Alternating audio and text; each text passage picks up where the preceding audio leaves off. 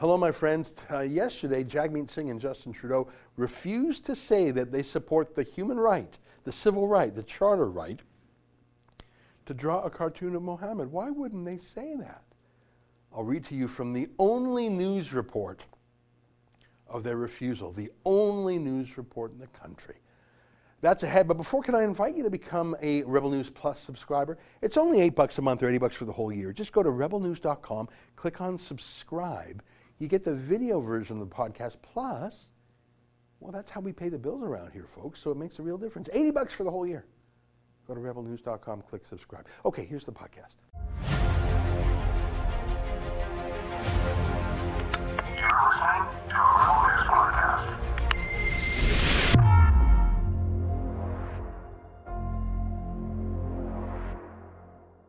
Tonight, Justin Trudeau and Jagmeet Singh make it clear they do not support freedom of expression if it means drawing an image of Mohammed. It's October 30th, and this is the Ezra Levant Show. Why should others go to jail Why? when you're the biggest carbon consumer I know? There's 8,500 customers here, and you won't give them an answer. The only thing I have to say to the government about why I publish it is because it's my bloody right to do so. Here's a story from a Quebec newspaper called Le Devoir. Trudeau évite de se prononcer sur le droit de caricaturer Mahomet. What do you think of my French accent? In English, that means Trudeau avoids pronouncing on the rights to caricature Mohammed, caricatures and to draw cartoons. Now, I'm going to run this story through Google Translate now so you're not punished by my terrible accent. I'm going to read the Google Translate version. Translation's not perfect, but it works well enough. I just wanted to show you the original French version first. It's written by Helen Buzzetti, who is based in Ottawa, because this one was an exchange in Parliament. Had a press scrum, so there's no excuse why this wasn't in every media outlet across Canada. I mean, there are literally hundreds of accredited journalists who are based in Ottawa, including dozens from the big legacy media like CBC and CTV, and none of them covered this. We would have, but we've been banned from the parliamentary press gallery. China's state broadcaster Xinhua is allowed in, but not us. Our competitors have colluded to ban us. You can see why, because they prefer if certain stories are not told. Well, Helen Buzzetti apparently didn't get the memo yesterday because she did, in fact, cover the story. Here's what it says, translated from Google by Google from French. While a new Islamist, that's a word you don't see in English papers, while a new Islamist attack afflicts France, federal politicians are reluctant to call the right for anyone to caricature the Muslim prophet Muhammad. Prime Minister Justin Trudeau has avoided answering the question, while the leader of the NDP believes that we must avoid unnecessarily fueling hatred. Hmm. There's a lot of words in there you would never see in an English uh, language newspaper. Good for Helen Buzzetti for saying those things. In French, though, in Quebec only, because Quebec is actually less politically correct about Islam. They take their culture more seriously since they're worried about the French Canadian culture melting away in North America. So they fight for their French Canadian culture, their, their history, their language, their norms, which includes very particular thoughts about religion and secularism. And then, of course, the recent attacks in France have been in France. And likely everyone in Quebec has watched the French news in their native tongue. So the opposite of the cowardly English Canadian press gallery. Now, read some more. The Nice attack, which resulted in three deaths, was carried out Thursday morning by a young man shouting Allahu Akbar. It is still unclear for the moment whether, as in the case of the beheading of Samuel Paty, the gesture was made in response to the publication of cartoons of Mohammed, which became relevant again with the ongoing trial of the supporters of the attack on Charlie Hebdo. But the question was nonetheless put to Mr. Trudeau and Jagmeet Singh should we, in the name of Western values, publicly assert that it is permissible to make fun of religion, including caricaturing Muhammad? There's a lot of fair questions in there. Obvious questions to me, which is why it's so surprising that any Canadian journalist would ask them. Good for her, I say again. And look at this. Look at the boldness of this next line. Asked three times, Jagmeet Singh refused to answer directly. The NDP leader has repeatedly reiterated his faith in free speech while adding that we should not attack others unnecessarily. You have to stand up for freedom of expression, even if you don't agree with someone, Singh said. But, hang on, there's no but after that, but he added one. But also, if we want to have peace in society, we must also recognize that the freedom to express our thoughts is not a freedom to expressly create divisions and hatred, he added. That there are limits to expressing hatred or promoting hatred towards others. It is a limit that we have accepted as a society because it is important for living together. Well, hang on, hang on, hang on. Which is it? Do we have free expression or not? Or only if you don't create divisions? Isn't every decision in life a division? Isn't every controversy a division? I mean, do we have separation of mosque and state or not? It's a yes or a no. Are we allowed to draw pictures of Jesus and to mock him? Yes or no? There's no maybe.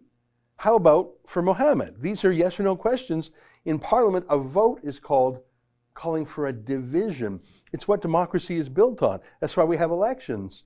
So we can talk about things, according to Jagmeet Singh, but nothing divisive. That means we can talk about nothing. And why can't you hate a religion, if we're going to use the word hate. I don't recommend hate, I don't prescribe hate, but if someone feels that human emotion, why can't they feel that way? And why can't they express it peacefully? But why can't they express their emotion? A religion might have a rule that you cannot criticize that religion. All right. I would say that's not a very robust faith, I must say, but fine. But how is that internal rule of Islam applicable to the rest of us who are not Muslim? If you want to be Muslim or Jewish or Christian or Sikh or Buddhist or a Scientologist or a vegetarian, help yourself. But why should the rest of us have to follow your particular group's rules too? I'll read some more. Mr. Singh stressed that it was difficult for him to measure the impact of a cartoon of Muhammad since he is not a Muslim. But I can say that it is essential to find a way to achieve our ultimate goal of living together. Well, there are various ways to live together. One is as equals, peacefully under a common rule of law.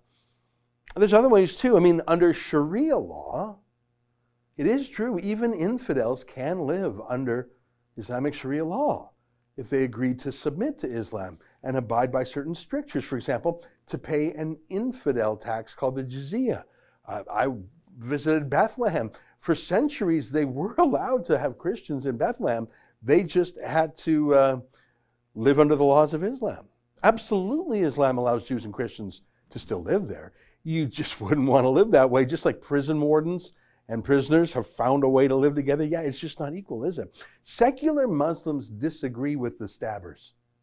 Secular Muslims, of whom there are many in France and many in Quebec, despise this cowardice in the face of terrorists and Islamists. But Singh and Trudeau are practiced at caving into the most extreme elements and ignoring the modern elements. Let me read some more. Mr. Trudeau was even more evasive in limiting himself to condemning the French attack. He did not say a word about the freedom to caricature. Quote, we absolutely condemn these heinous, unacceptable terrorist attacks. There is absolutely nothing to justify this violence. It is unjustifiable. We stand by all the French people, said the Prime Minister. He added that it was necessary, however, at the same time, quote, to recognize that these criminals, these terrorists, these murderers do not in any way represent Islam or Muslims. Okay, got it. So he'll say the murderers don't reflect Islam. He'll say that. They say they do. They shout Allah Akbar when they commit the murders. As I told you the other day, the local mosque actually organized a protest against the school where the cartoons had been shown.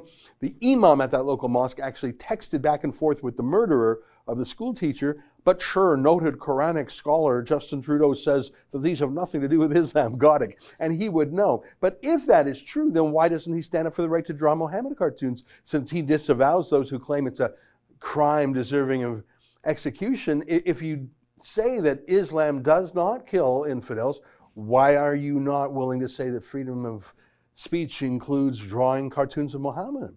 We are banned from these press conferences because we would ask questions about freedom of speech from that freedom of speech point of view. No other media there did so. I give credit to the Quebec reporters who asked these questions and to Helen Buzzetti who noted the evasiveness. But where's the CBC state broadcaster? Where's CTV Global? Where's the Globe and Mail? Where's the Toronto Star? Where's the National Post?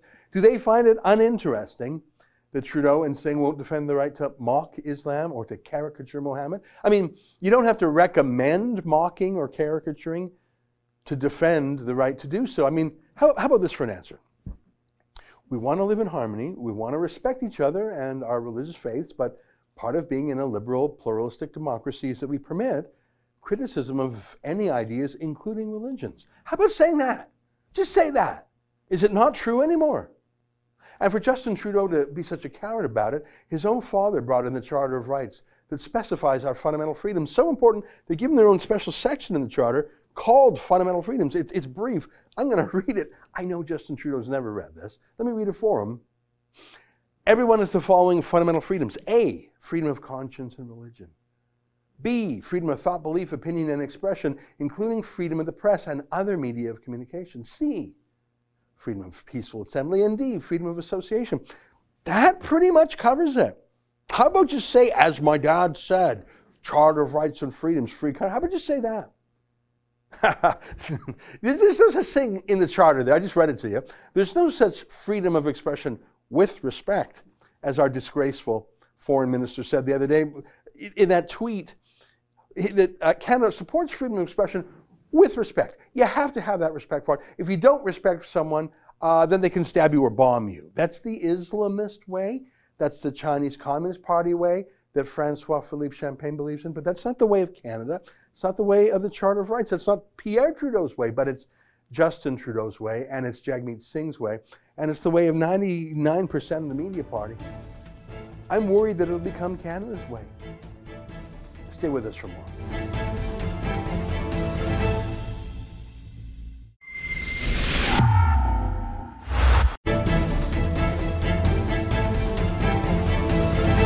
Welcome back. Well, of course, we're Canadians and we think about Canadian things, but what the United States says and does has a disproportionate impact on us. America is the world's leading nation, certainly the beacon of freedom and democracy, and we have the luck of being their next door neighbor and closest ally. So, of course, it's going to affect us. But the themes of the U.S. election uh, a small government, a rule of law, uh, the uh, foreign policy approach, the approach to terrorism, the approach to China, so many of the things that Donald Trump stands for and that the Biden campaign is against will have, have an immediate effect on our country. Just to pick one example, whether or not Canada chooses to let Huawei, China's high tech mega company, set up our 5G. That is one of the things I believe, one of the many things that will turn on this U.S. election. In some ways, I think this momentous election coming up next week will have more impact on Canadians than even the Canadian election itself. So we will be live streaming the election results. I understand that the first results from Florida will come in at 7 p.m. Eastern Time. So I think we're going to start our live stream about a half hour before that, 6:30 p.m. Eastern Time. That's 4:30 p.m. Mountain Time. And we'll go late. We'll go long. We're making plans to be in this chair for a while because of course we want to see what happens in those key early states like Florida. But there are a lot of states in contention. Obviously, California and Hawaii are shoe ins for the Democrats, but there's a lot of interesting places. We'll have to stay up late. I wonder how Pennsylvania will go. I wonder how Ohio, Wisconsin, and Michigan will go. Well, one of the guests who will be joining us intermittently through the night on Tuesday is our friend Ben Weingarten, who's a fellow at the Claremont Institute, has written variously for uh, the Federalist, and in fact has a new piece in Newsweek. And he joins us now. Ben, how you doing? Ezra, I'm well. How about you? And thanks for having me on. Well, it's a pleasure, and uh, I'm very grateful to you for being our go-to U.S. expert that night. We're going to have lots of things we're talking about. We'll bring in the Rebel team from Canada. But over the course of the last year, I've uh, come to know your deep command of American politics, not just at the shallow talking points level, but for example, your book American Ingrate about Ilhan Omar, and of course the state of Minnesota, a place where Donald Trump thinks he can win it. Uh, very interesting election. Give us your thoughts on the lay of the land. Marc Morano yesterday said it's a 50 50 knife's edge for him. What's your thinking? Yeah, to me, and I don't mean this as a cop out answer because I think it's still the contrarian answer when you look at where the national polling is, and even most of the state polling as well. I think it's a toss up, and this election rests on a knife's edge, and it's purely going to be a function of intensity and passion leading to turnout. And, the reason I say that is I don't think anyone is undecided on these two men. They're two of the most known political offici- uh, officials, one not really, one kind of an anti political official, but two of the most known quantities possible out there. What they represent are two conflicting worldviews, two conflicting paths. For America, frankly, for Western civilization as a whole, I'd even go above and beyond just one representing American values and the other representing a party which is in hock to those like Ilhan Omar who believe in values that are completely antithetical to them. I think it's civilization versus decivilization on the ballot. It's more than just two choices. It's a it's an existential election. It's a survival election. And if America is to repudiate its founding values and principles in toto, which is what I think would happen to the extent there was a Democrat sweep, I think it portends terrible things for Western civilization. There's no place to go after America. We can't go north to Canada and we can't go south to Mexico either. So everything sort of hinges on this. I wish it weren't so. If we were adhering to our founding values and principles and we were kind of debating over uh, means but not ends and we agreed on those ends, we'd be in a much better place. Unfortunately, we're not. And Donald Trump is essentially the one man, the single force fighting against what I view as a tyrannical leftist movement that's really revealing itself in these final days, where in Washington, D.C. and cities across the country, already in main streets, stores are, are covering up their storefronts, boarding them up in anticipation of anti civilizational unrest and riots. And there's a shutdown DC movement that plans to do just that in the days following the election. You have essentially dissenting opinions being completely censored on social media and elsewhere. And you have a blackout, and I assume we'll talk about this a bit during this segment, of any information that at all could damage Joe Biden's political trajectory. So these are scary times. I do really believe, though, that is on a knife's edge. It's going to come down to those few states, as you mentioned, Pennsylvania for one. It looks like Florida is trending in the president's direction, and those Rust Belt states as well. And we will see where it comes out in Wisconsin and Michigan and the rest. Yeah, it's very interesting. Um, you know, you were using very dramatic language, but I think the evidence supports it. I mean, the fact that essential elements of the American democracy, the checks and balances, the Constitution, have all been directly challenged by senior voices in the Democrats, from Biden himself, Nancy Pelosi, Alexandria Ocasio Cortez, who represents the, the Red Guards of the movement, challenging the Electoral College, talking about packing the courts. Um, there's, there's so many things, even the idea that votes would be counted up to nine days later, the, the possibility for total electoral fraud. These are not people who are two happy teams, the blue team and the red team, playing a, a uh, you know a football match, and then they're both going to go home. Hey, job well done. I accept the win. I accept the loss. One team is so zealously intent on power that it has effectively said in advance it will do whatever it takes to win. And the fact that the riots are so palpable in the air that people are boarding up store windows now, only one side rides. Have, it's not been a summer of discontent where conservatives have been rioting. Conservatives don't riot. That's the left saying, yeah, you're damn straight we're going to riot.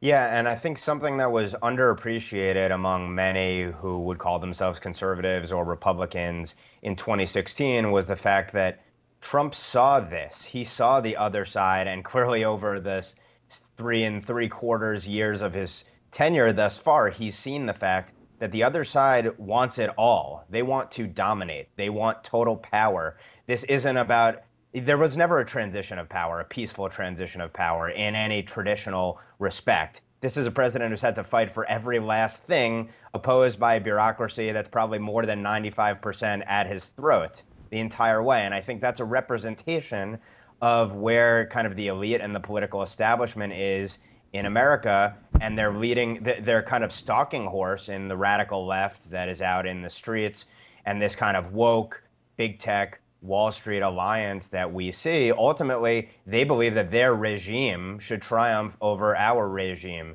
in the classical sense. And that's why everyone always says it's the most important election of all time. But in this case, it really is up there because it really is two antithetical worldviews that are competing with each other right now.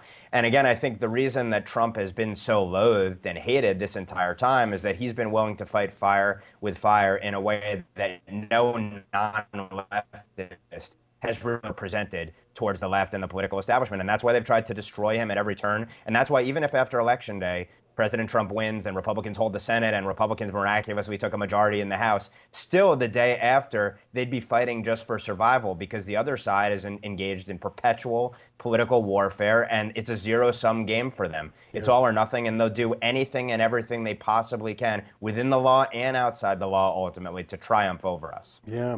You make me think of about a year ago, we had an interview with a fellow, I can't remember his name right now. I think he was a, a historical hydrologist or something who focused on once a century floods. And he was making the case that, um, you know, once a century floods does, doesn't mean you have to wait 100 years for it to happen. It's just, it could happen two years in a row, theoretically.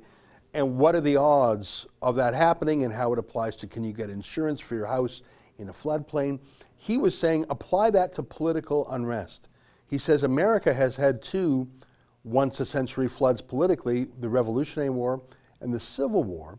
And he said, What are the odds of a once a century flood happening in your lifetime of an American? And he was trying to make the case that it is a real possibility, not a one in a million, never happen thing. And he was making the case for buying a firearm, keep it in your attic. And he was explaining why Silicon Valley billionaires might build a safe room. I gotta say, we've had a summer of riots. We've had a, an attempted soft coup perpetually. I think that uh, historical hydrologist is sort of right. I mean, we saw that couple, um, I'm trying to remember if it was in St. Louis or where they were, who uh, the mob came up to their house. The mom and dad came out with firearms uh, to protect their house. It was a beautiful house. Maybe you, you recall the neighborhood I'm talking about. And Yes, they the were charged with brandishing firearms. We are at that once a century flood that that hydrologist was talking about. I really think so. And my God, batten the hatches because it's coming.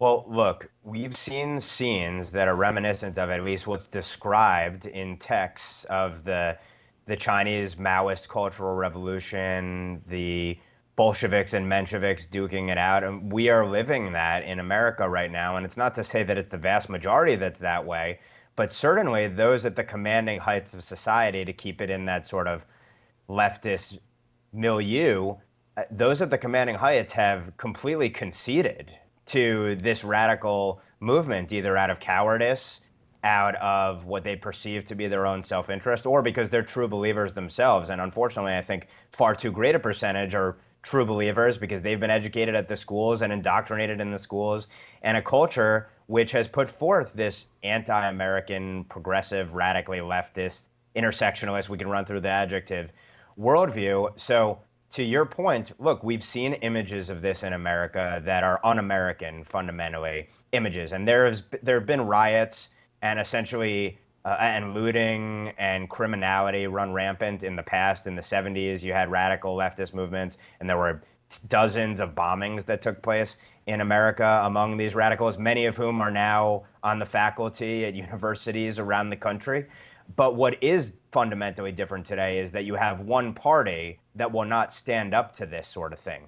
What is acceptable for leading Democrats across this country today would have been unacceptable for Democrats a generation ago, maybe even 10 years ago. So the acceleration of that radicalism and what's radical becoming mainstream among the political establishment is something that I do believe, I, I, rarely say unprecedented, but it may be unprecedented, where you have just an insurrection on the part of our so called leaders. So you have a senator in Massachusetts, Ed Markey, who says originalism is sexist, racist, etc. This is in context of Amy Coney Barrett, the Supreme Court nomination fight.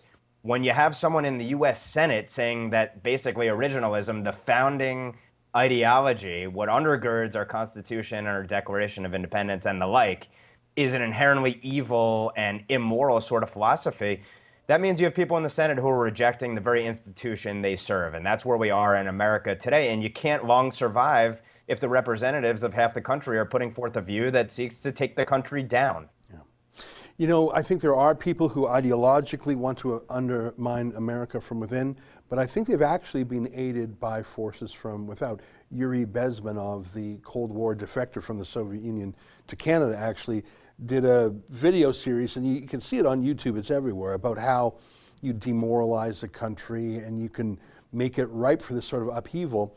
That can happen internally, but I think uh, and of course, the Democrats say, oh, Russia, Russia, Russia. Well, I think there actually is a huge interest in China to, if not undermine America, at least to tame it and stop it from pushing back on China's ascendancy militarily, economically, commercially, in terms of cybersecurity. And I want to bring in your essay in Newsweek magazine. I'm impressed that you were published there. The headline of your piece is Joe Biden clinched Communist China's vote in the final debate. And I think that's a foreign affairs and sort of an espionage and, and great game story, but it's also very much a domestic story too. China doesn't just want to push us aside militarily. They don't want us to block their dumped goods. They don't want us to block their tech.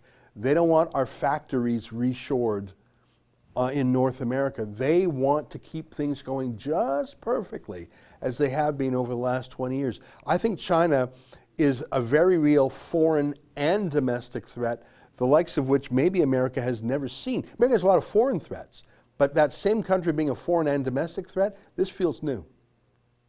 Let me make three quick points. The, the first is that the greatest beneficiary of Russia, Russia, Russia, besides the Democratic Party, who has put forth this narrative that our president is compromised by the Russians on the basis of absurd allegations that have been totally debunked, while similar allegations on the other side are ignored. The biggest beneficiary of that is China, which is far richer, stronger, and more powerful than Russia. So all the focus on Russia has diminished our resources and turned our attention away from the far greater immediate, medium term, and long term threat which is communist China. Number two, in terms of the kind of domestic impact of this unrest and the foreign relation to it, the entire basis, uh, at least stated basis, of US China relations and integration, accommodation, and what I would describe as appeasement over the decades, once we got past the throes of the Cold War, was that economic integration and liberalization would lead to political liberalization, social liberalization, and essentially peace, a kumbaya sort of world between the US and China. The fact of the matter is that the US has become more like China than China has become like us. And so when we talk about the censorship of big tech and we talk about state media and control of the narrative and what is acceptable, what we're seeing in America today scarily resembles what we have in China, where there is one media, there is one party line, and if you run afoul of it, your life could literally be in danger there. Thankfully, we're not here yet, but then you have people taking it into their own hands to try to force their views on Americans today. Number three, Joe Biden is someone who supported that political establishment project agenda of integration and appeasement and accommodation for decades at every single level from his perch as the chair of the Senate Foreign Relations Committee, as a ranking member there, and then as a vice president, where he was responsible for the China portfolio. And at every turn, Joe Biden supported China's rise. He said it wouldn't be a disaster for the American middle class and particularly our manufacturing and industry. He said that China's rise would be a benefit to the American economy. He said, and there are direct quotes of this, that China had repudiated communism and rejected it and admitted it, it was a failure essentially when it came to granting China permanent normalized trade relations and then most favored nation status, which ultimately created a glide path to China, China's accession to the World Trade Organization, which was the rocket fuel for its rise over the last couple of decades. At every turn, Joe Biden has been an appeaser, in effect, an aider and a better of the Chinese Communist Party's rise, and he's even said it's a good thing, it's a positive thing, as recently as beyond 2010. And then, of course, in 2019, he said China isn't real competition for us. He said, "Come on, man," which is what he always says.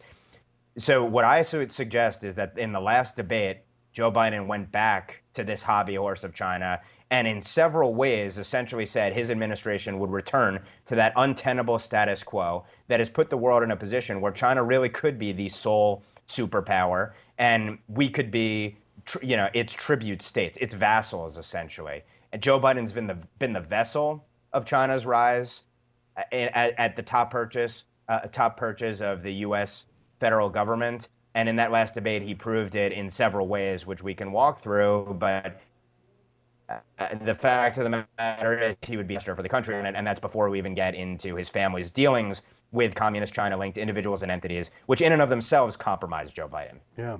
You know, I, I see news that the second Chinese aircraft carrier claims to be operational, and why should we doubt it? I think um, the U.S. Navy is still qualitatively superior to China's, but I don't know how long I would say that. I mean, they used to be flying old, junky uh, versions of MiGs. Now they've basically stolen the tech and have replicated F 22s and perhaps soon F 35s. I think that they are a genuine military threat to America. Um, I think a lot of these arguments that you've just outlined could have been seen to the public eye. But now that we see behind the scenes, when Hunter Biden, his son's laptop, is being revealed, I mean, I've heard of honey traps before when you, when you compromise someone with sex or drugs or money well, I mean, Hunter Biden is Winnie the Pooh to that honey trap. He took all of them. Shocking information on that laptop, but there's basically been a cone of silence from any mainstream media, other than the alternative media on the right, um, the New York Post, which has been censored by Twitter for talking about it, and Tucker Carlson on Fox. I don't know if the news has gone larger than what Jake Tapper of CNN calls the right wing echo chamber. And, and let me ask you about that. I think that what's in that laptop doesn't just show that Joe Biden's son is completely, and he's probably being extorted right now, although he wouldn't even know it because he's happy to do for them whatever they want. But there's references to Joe Biden himself of cutting Joe Biden himself in on funds. And we don't know if that's true yet, if those things actually happen, but there's no inquiry We've seen every witch hunt for what the Trump kids are doing and, and alleged collusion with Trump for four years. Here you have photographic and video evidence and countless emails, and it's not just lack of interest, they're positively burying it. As Dave Berg would say, they're covering that story with a pillow until it stops moving. Do you think if that story were covered naturally and normally, it would make a difference in the election, or is it as you said at the beginning, people have already made up their minds about these two men, and they don't. No one's going to move. I think in some ways it's a fait accompli, as you said. Those who are actually following all of the revelations of this story probably were already Trump supporters to begin with.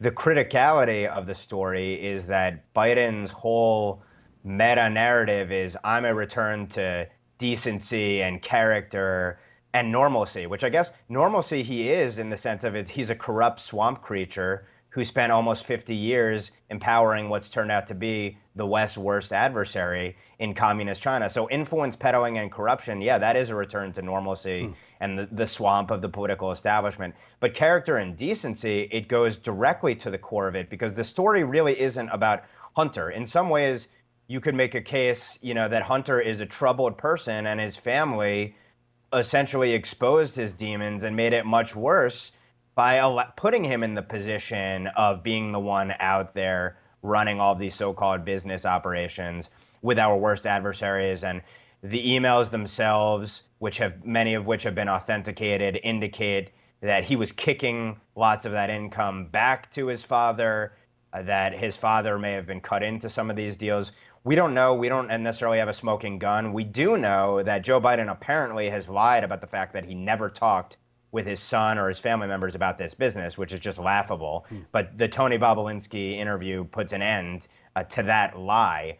Uh, but I think the bigger thing is let's say every one of these dealings was above board in the sense of there wasn't money laundering and supposedly there's a money laundering investigation around this. There wasn't money laundering. Joe Biden never got a penny. His family didn't serve as cutouts for him, essentially, collecting money on his behalf and, and purchasing gifts or other things on his behalf as a result of the business.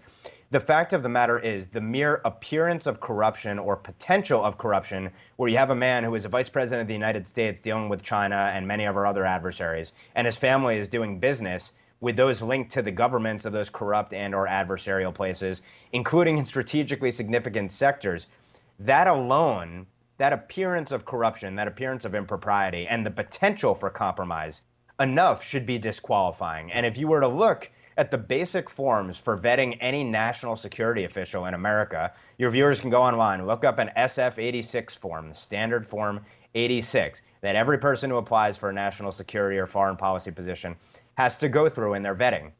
It points out you need to put forth all of your family relations and, and friends relations with anyone who's a foreigner. And if they have any ties to the government or the military or intelligence, have to be disclosed. And the nature of your dealings have to be disclosed. Now, obviously, Joe Biden was a vice president, so he's going to have dealings with all of these foreigners, but that his family is involved in business dealings associated with adversarial and corrupt regimes alone raised so infinite red flags to the point where if Joe Biden was not Joe Biden, I don't believe he could come close to getting a security clearance. Hmm. And that is why it's such a critical issue it gets to the heart of this again, this lie about character and decency, but it also shows he is truly compromised. And if we really care about foreign interference and our national security, as has been talked about endlessly for almost four years now, this is a real life Steele dossier, and this is a real life compromise candidate. Hmm, incredible.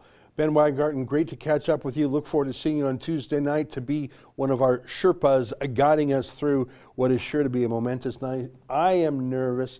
I feel just like I did four years ago. I am pessimistic, but a secret part of me is hopeful that all the experts are wrong as they were back then. We'll see you then, my friend. Look forward to it, Ezra. Thanks all so right, much. There you have it. Ben Weingarten. His new essay in Newsweek magazine is called Joe Biden clinched Communist China's vote in the final debate. Stay with us, more ahead.